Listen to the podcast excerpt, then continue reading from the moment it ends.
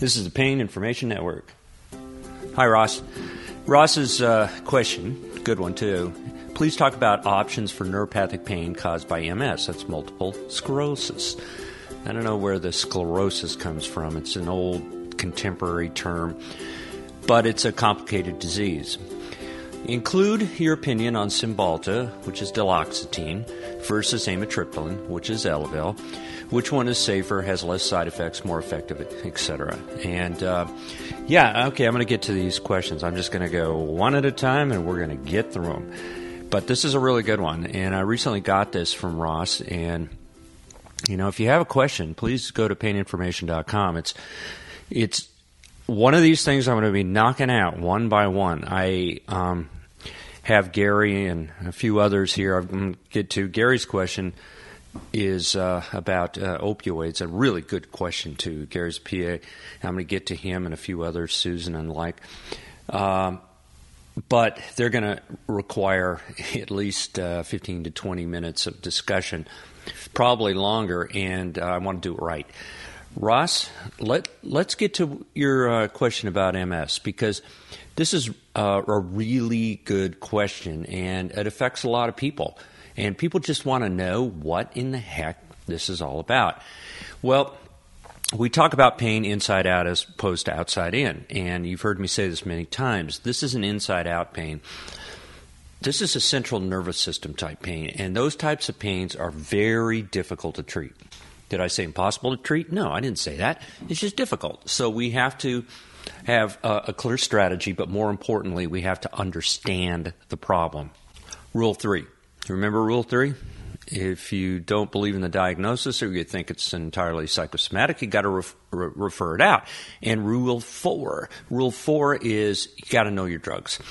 5 classes and 5 drugs in each class. So the 5 classes here relevant to us are anticonvulsants, which duloxetine is, that's Cymbalta, amitriptyline, that's an antidepressant, and we also have to know opioids. So we're going to really dive into this. Gabapentinoids I'm going to put aside. That's something we'll talk about later. So this is a disorder of the central nervous system. You know, it's one of those things that we have trouble wrapping our arms around, particularly in the early stages. The early stages of this disease might show up with a little optic nerve problem. You have a little blurred or kind of almost a blindness type scenario that is transient, comes and goes, and you go, what was that? Or you have muscle weakness, some numbness. You just don't feel coordinated. Some people have trouble with their speech. Some people have bowel bladder problems, and it comes and goes. So what causes this? Well, I wish I knew, but there's an interesting correlation because it tends to be in more temperate climates. In other words, warmer temperature regions, you can kind of see a line where you see less of it up north, and I'm in the northern hemisphere, and you see more of a prevalence in the southern part of that line. So it makes you kind of think, well, is this a pathogen? Is this like a virus or some kind of trigger? Might be autoimmune. You might also have a genetic predisposition. I kind of think of this as a complex problem. It's probably got all of those things. So what happens? All right, with multiple sclerosis, you just got to look at it. It's just plain unpredictable. It's sometimes absolutely really benign. You've got it, and you consider it an annoyance, and you go on. Other times it progresses, and it progresses kind of fast to almost debilitating within a year or two, and then it can even be fatal. But we're not going to dwell on that. That's the other end of the spectrum. Most of the time, most of the time, people are in the middle. So it has to do with the immune system, probably, and its attack on myelin. Myelin is a covering around nerves, an axon. So it's kind of, it's like a wire where there's a covering on the outside and then the conductor on the inside. But the difference with myelin is it's a kind of this fatty covering over a axon with nodes of Ranvier. Nodes of Ranvier accelerate conduction down the nerve. So if you don't have this myelin on the outside, or if it's somehow messed up from one process or another, you interfere with conduction. Therefore, you interfere with the ability to naturally either walk, talk, see, or whatever that nerve is doing. A lot of times people have problems with balance. That's pretty much the biggest thing with MS. I don't want to go too far into the weeds, but there's association with plaque and nerve cell problems, and these problems of demyelination, that's what it's called, can progress, and it can affect females more than men, and age around 20 to 40. It can be older folks and younger folks too, but that's kind of the age range. So what does that have to do with pain? Well, this is a frequently disabling problem. It's what we call one of those diseases that interfere with motor, sensory, and cognitive development and persistent activity. And it can affect young adults, 2 million people globally. The prevalence and incidence of this disorder is 2 to 3-fold higher in females compared to males. So that's important, because we always have to be thinking of the differential diagnosis, which is big. And when a neurological problem is in play, you have to think of many different things as you narrow it down. And I didn't know this, but it's the most common neurological disease in young adults.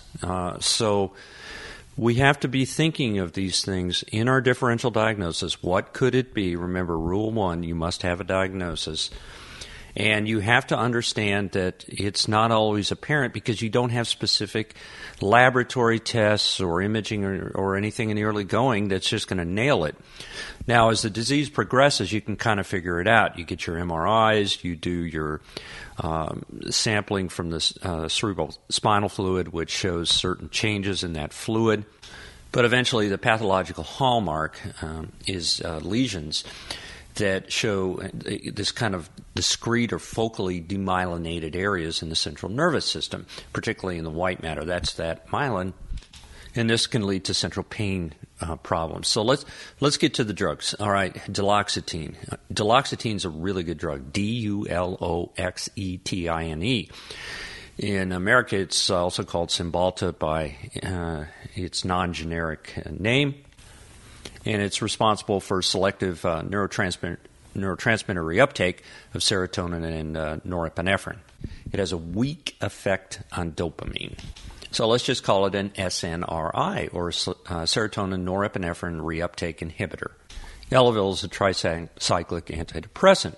And you think, as long as this drug's been around, we'd really know how it works, but we really don't have it nailed down. But it works, and it works on depressive disorders and anxiety. So does duloxetine. But the thing about amitriptyline is the side effects are a little rougher. You have to get the dose up pretty high, and there's a small little window before you get the antidepressant effect. So you get your dry mouth, dry eyes, you get constipation. You can have some problems with this drug. So it's pretty much a historical drug in that regard, but it's really good in low dose for myofascial pain, some sleep, and fibromyalgia. Of course, both drugs, you've got to talk about suicidality or the risk of suicide.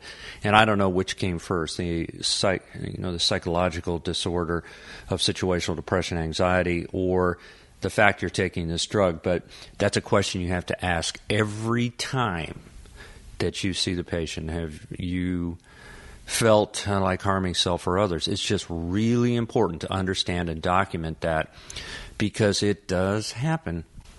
And if we have another drug, or if we can intervene, let's do it. So both drugs, you got to be careful in pregnancy and talk it over with your care provider. So have these things in the back of your mind. When you're taking either one of these drugs, know that they work inside out. They work in the central nervous system. They're both really good drugs, but they do have side effects. Now, as far as duloxetine, you're going to address major depressive disorder and anxiety, but it's also labeled for low back pain, fibromyalgia, and neuropathic pain. So that's a good thing. And it's a frontline drug for many of us, and we like to use it because there's some pretty good data that supports it works well here. It probably has less side effects, and whenever I talk about a drug, or whenever I talk about medications, I want you to know you have to talk this over with your prescribing physician. This is just an informational show. I'm not telling you what to get on. These drugs all have side effects, and everybody has a comorbidity or has other medications they're on that can interact. Everybody's different, so talk it over. And I'm just trying to spirit this conversation. But I like duloxetine for diabetic peripheral neuropathy, anxiety, major depressive disorders. And, yeah, we use it for fibromyalgia. There's a couple other drugs that are really good, too. And venlafaxine is a good drug. It works similar to duloxetine. Duloxetine has a dual mechanism with norepinephrine and serotonin, and so does venlafaxine. Both are generic. Both have a long-acting and short-acting form. So they're good to talk about, particularly with your care provider. If one doesn't work out, you've got an alternative. Now, there is a systematic review out there that does place tricyclic antidepressants ahead of duloxetine in efficacy, but yeah, like I said, tricyclics come with baggage. Same with opioids. Yeah, they may work a little better, and opioids are generally resistant to neuropathic problems. But they do sometimes work. So let's just look at it like this. If you use these drugs in combination, opioids, duloxetine, opioids, amitriptyline, 1 + 1 = 3. In other words, they may be synergistic and can be very helpful. So, Ross, let me sum it up here. They're both really good with neuropathic pain. I do tend to use Cymbalta more than amitriptyline. Particularly in the elderly. Amitriptyline can cause blood pressure problems. It can cause constipation, dry mouth, dry eyes, and a lot of other issues that I just want to avoid unless I keep it very low dose, 25 milligrams at HS or nighttime. Amitriptyline tends to work a little better with sleep. I just like it better with sleep. And it is not really habit-forming. Cymbalta is not really habit-forming either, but generally speaking, it's easier to use. So talk this over with your care provider. I think neuropathic pain is one of those things that I'm going to have to revisit because it's a huge subject. When it comes to MS, we can do a lot. So it's an active conversation. It's not one drug. It's not one treatment. And don't forget the other stuff out there, the adjuncts, the gabapentinoids, the stimulation, and that sort of thing. So make an effort to write down your questions, talk it over with your care provider, and we'll continue the questions, and we will see you next week.